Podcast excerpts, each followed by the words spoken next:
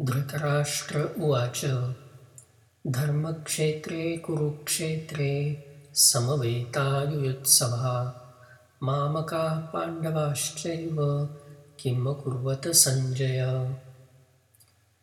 Now the Sandhi Vichhed. Dhritarashtra is a proper noun referring to the king of Hastinapur and the father of the Kauravas. Uvacha means said.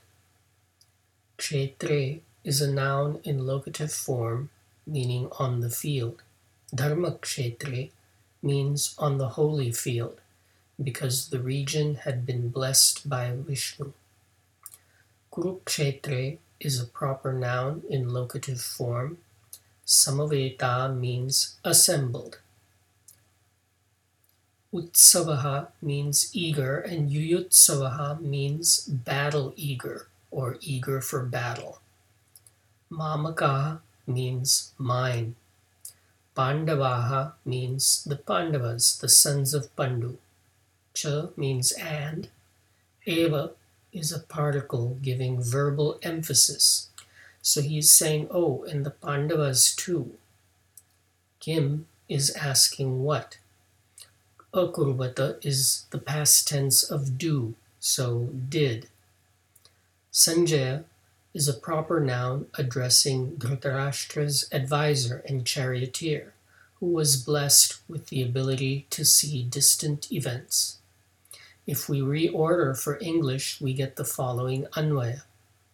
Dhritarashtra uvacha Sanjay kim mamakaha pandavaha cha eva akurvata dharmakshetre kurukshetre samaveta yuyutsavaha.